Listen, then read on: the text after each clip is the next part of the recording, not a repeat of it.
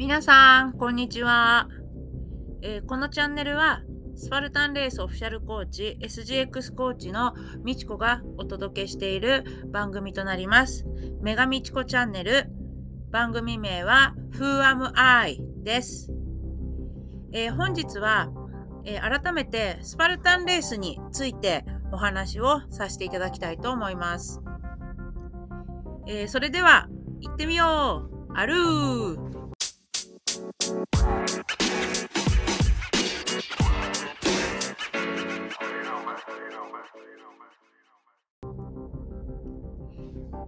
はい。ということで、えー本日は改めてスパルタンレースには何なの何なのかっていう、えー内容についてご説明してみたいと思います。えーあまりスパルタンレースを、え知らない方はじっくり聞いていただき、えーもしもうスパルタンレース出たことあって全然知ってるよって方もぜひ聞き流しながら、えーお付き合いいただければと思います。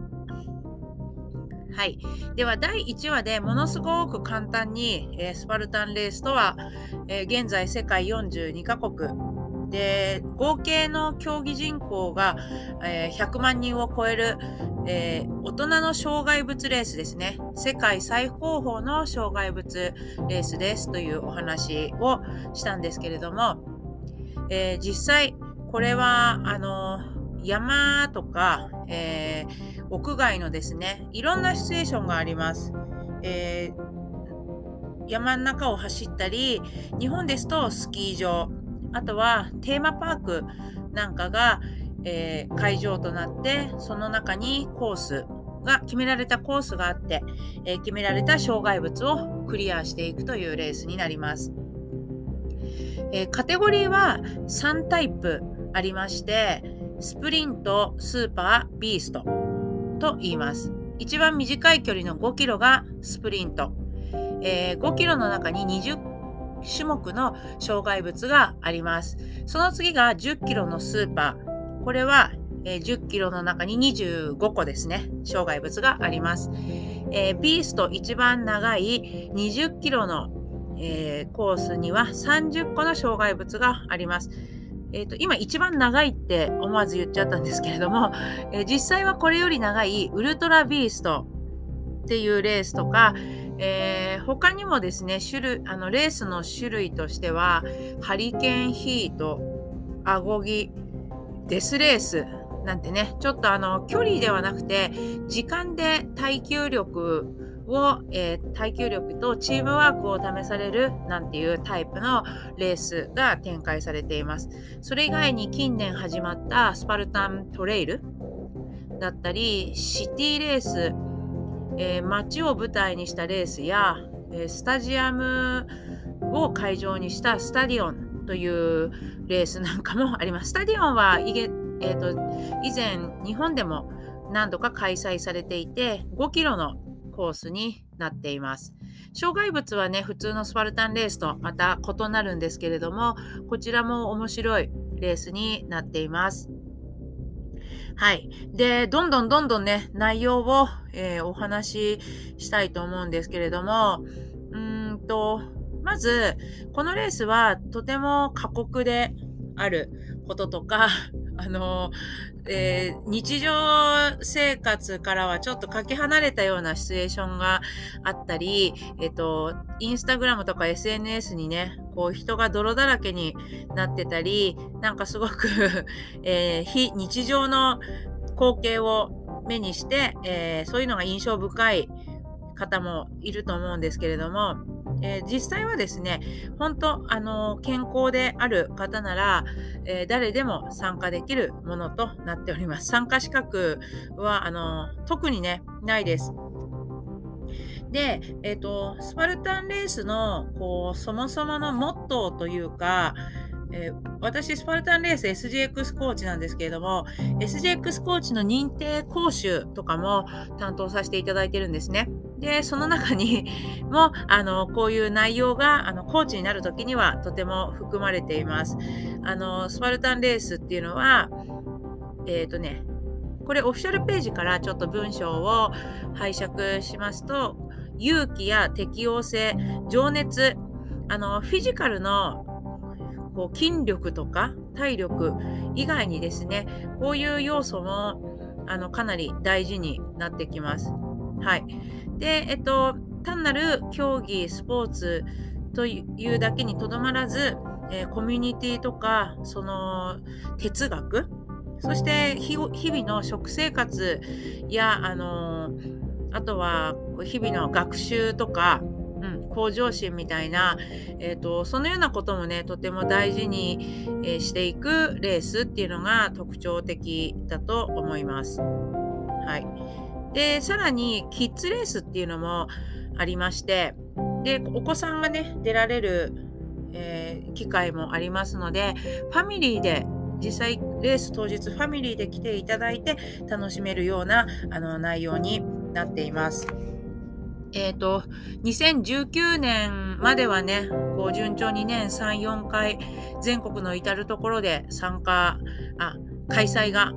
あったんですけれども、一旦コロナ禍に入り、えっ、ー、と、レースの中止や延期が続いた後、えー、近年も、え感染予防対策を講じながら、え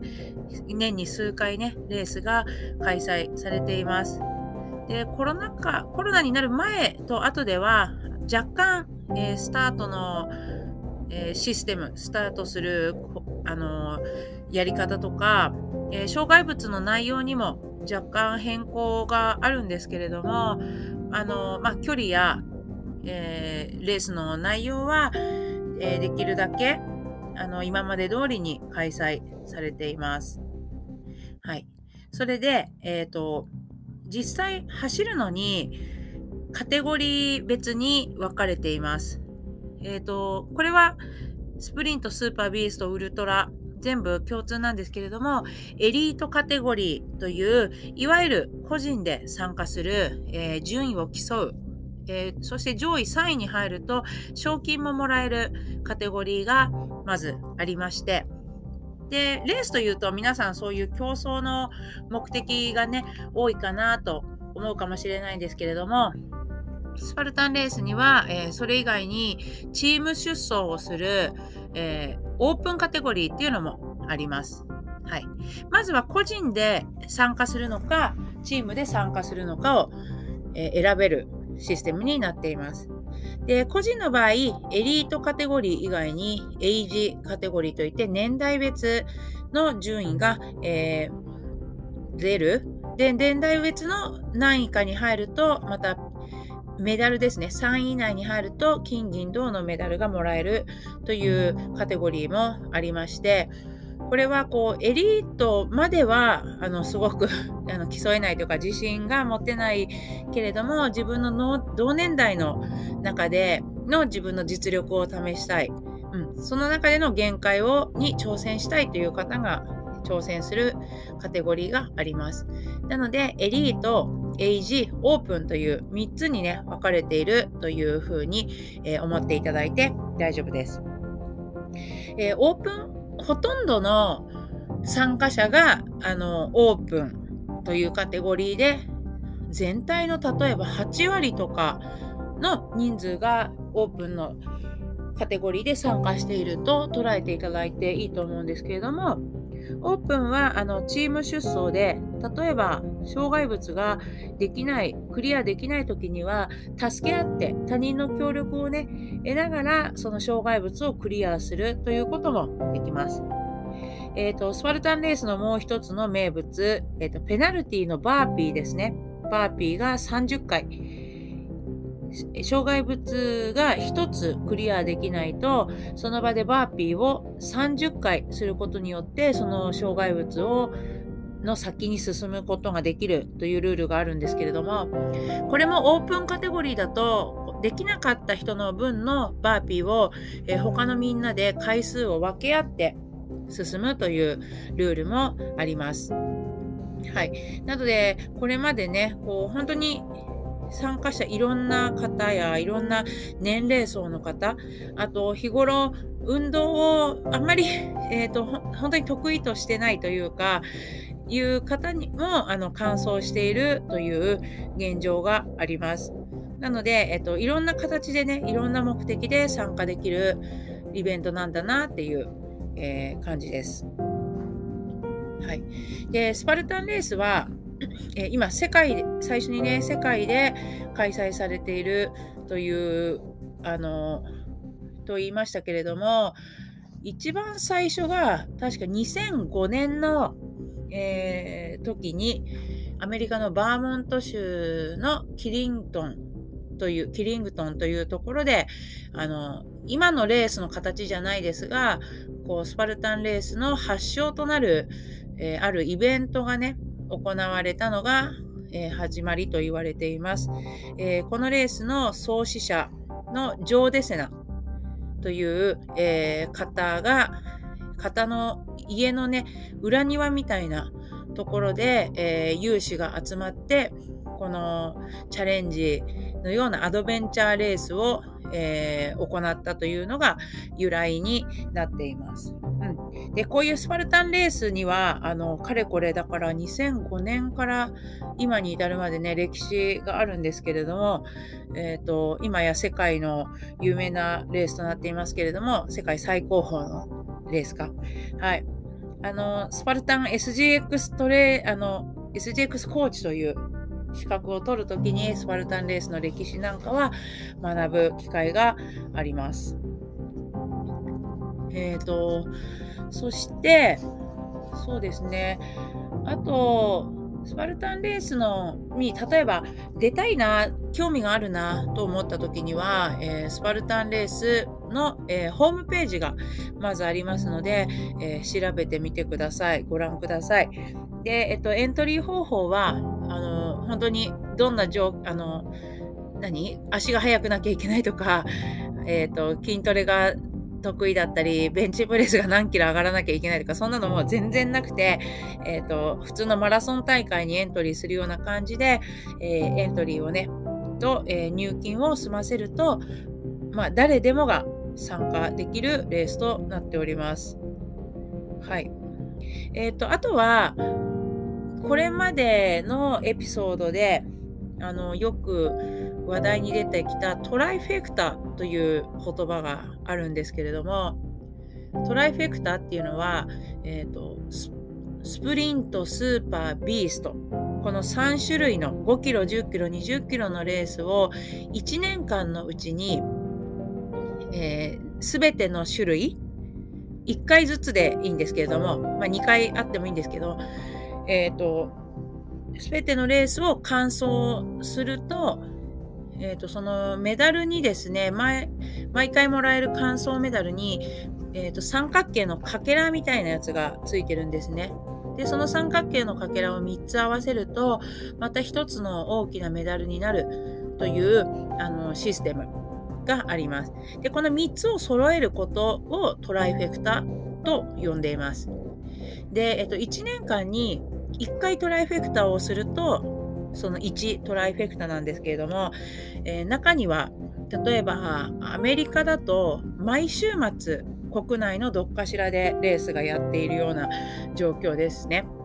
だとあの1年のうちに何回もそのトライフェクタを完成させることができるということになってましてそれをマルチトライフェクタと言います。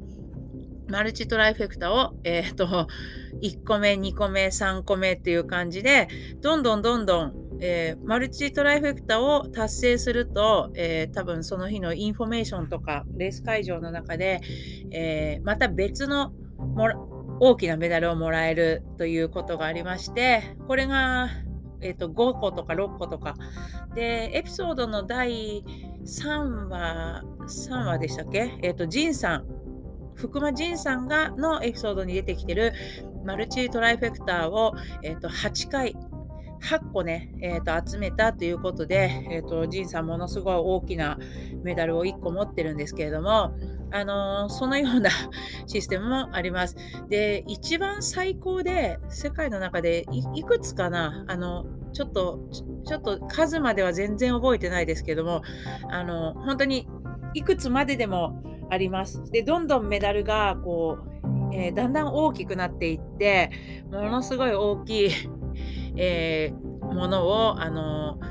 ぶら下げてるっていう写真もですね、インスタグラムとかで見れるので、そのトライフェクタとマルチトライフェクタっていう言葉を、えー、知っていただくと、そういうこともね、ちょっとあの挑戦として結構あのあるんじゃないかなと思います。日本から実際、例えばジンさんの8以降、そのトラフェクタを達成するのに、その年が28レース全部で完走したと言っていたので、毎月どっかしらの海外ですね。海外レース。もう近場でも遠くでも。アジアのレースに行ったり、それぐらいすると、その、あの、ちょっと達成できる、えー、数なのかもしれないですけども、そのために、あの、時間や お金や、あと、もう一番大事な体力ですね。体が、あの、そこまで走れる体力があるのかっていうのも、ものすごい準備が必要で、あの、とても素晴らしいことだとは思います。えっと、その流れで、13回年間にトライフェクターを達成すると、えー、ギリシャのレースで、ギリシャのスパルタのレースで、えっ、と、シールド？だから盾をなんかもらえるっていうシステムもあるらしいです。これをもらった人を私は見たことがないんですけれども、えっ、ー、と、そのような もの、えっ、ー、と、映画の300っていう映画に、えー、なぞらえて、こう、モチーフにして作られたレースと言われてますので、えスパルタの発祥の地、ギリシャのレースとか、あとは、えー、ワールドチャンピオンシップ、今までアメリカが発祥だったのでね、アメリカで毎年行われていた年1回のレースが、えー、今年からアブダビに、えー、変わりまして、えそのレースと、それ以外に、えウルトラワールドチャンピオンシップ、えーと、冬に行われる、えレースなんかもあります。もう本当いろいろいろいろありますので、えー、もうハマっちゃった人はね、本当に 調べてみてください。あと、スパルタンレースは、あの具体的にどんなことをすればあのいいですかってあの思う方もいると思うんですけれども、あのまずね、あの走る能力、ものすごい速く走れなくても大丈夫です。目的とする、あの例えば5キロのレースだったら5キロぐらいすごくゆっくりでもいいです。走れる走力と、で、えっと、障害物の内容は、こう、重いものを持ち上げる。高い壁を乗り越える。ロープを登る。あとは床に這いつくばって進む障害物や、あとは運転みたいなのにぶら下がって、えー、あとは釣り輪みたいなものにぶら下がって進む障害物。あの、本当に様々です。だから体の身体機能的には、えっ、ー、と、本当に多機能、こう多様性を求められるような、えー、体使いをね、身につける必要があるんですけれども、こういうトレーニングは、えー、今、スパルタンレースオフィシャルコーチが、えー、国内に2、30人、はい、30人近くね、おりますので、あのー、そし、オフィシャルコーチに聞いていただいたり、あとは過去レースに何度も出ている人にアドバイスをいただいたりするのがいいかと思います。はい、で、本当にね、えどんな人がレースに出てるのって、えー、思うかもしれないんですが、そのレースに出ている人たちが今度私のこれからですね、もう何十話と何百話というあのエピソードに変えて、このポッドキャストでに出演していただき、えー、ご紹介していけたらなと思っていますので、あの、今聞いていただいているね、スパルタンレースに出ているスパルタンレーサーの皆様も、次はあなたが私から、あの、この番組に出ていただくゲストになっていただきますので、えー、ぜひですね、ご準備をしていただければと思います。スパルタンレースには、えー、参加者一人一人に必ずスパルタンストーリーがあって、まあ、その人のヒストリー、バックグラウンドから、えー、スパルタンレースに出会って、そこからのストーリーが必ずありますので、あの、それがね、いあのいろんな多様、そちらも多様性を含んでいて、あの、とても、なんていうかな、なんか、他にない、うん、あの大事なこうライフスタイルなんだなと思います。で、スパルタンレースのミッションは、こう人々を活発にさせて、えー、ライフスタイルの豊かなライフスタイルの実現をさせるっていうのがあるんですけれども、あ、そうそう。それで、スパルタンレースを、まず創始者のジョー・デセナが立ち上げようと思ったきっかけは、えっ、ー、と、アメリカ人が、えー、よくこうソファーで寝そべってテレビ見てたり、スナックを食べてたり、そういう毎日をね、過ごしている、あの、これって結構イメージにありますよね。私たちも、あの、なんかテレビや映画のシーンにある、はい、大きなカウチで、えー、くつろいでる。そっからもう動かないアメリカ人を、えー、ソファーからひっぺり剥がしてやろうと、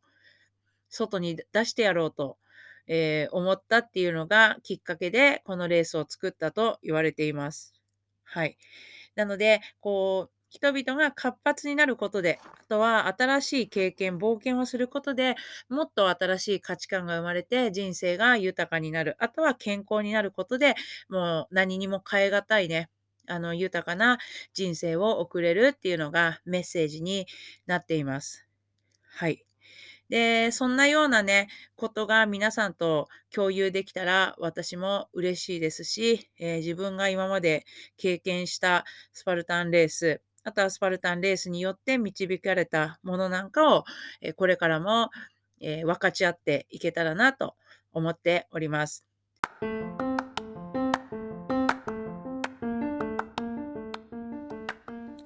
はい。というわけで、本日は、あの、スパルタンレースのことについて、詳しくというか、すでに知ってる、ご存知の方もいらっしゃったと思いますが、まだあまりスパルタンレースのことを知らなくて、あの、トライフェクターって何だろうとか、エイジカテゴリー、エリートカテゴリーっていうあの違いが、あの、よく理解できないなって方がいらっしゃいましたら、この説明を聞いて、あの、納得していただけたら幸いです。えっ、ー、と、今日はですね、えー、こんな感じで、こう、ご説明になったんですけれども、これ以外にまた質問や、えー、リクエストですね、ご要望などありましたら、えー、私のインスタグラムの方にご連絡をいただけたら嬉しいです。SGX コーチみちこのインスタグラムアカウントは、えー、メガみちこ、メガみちこです。Megamichiko メガミチコのアカウントでインスタグラムをやっております。それではまた次回お会いしましょう。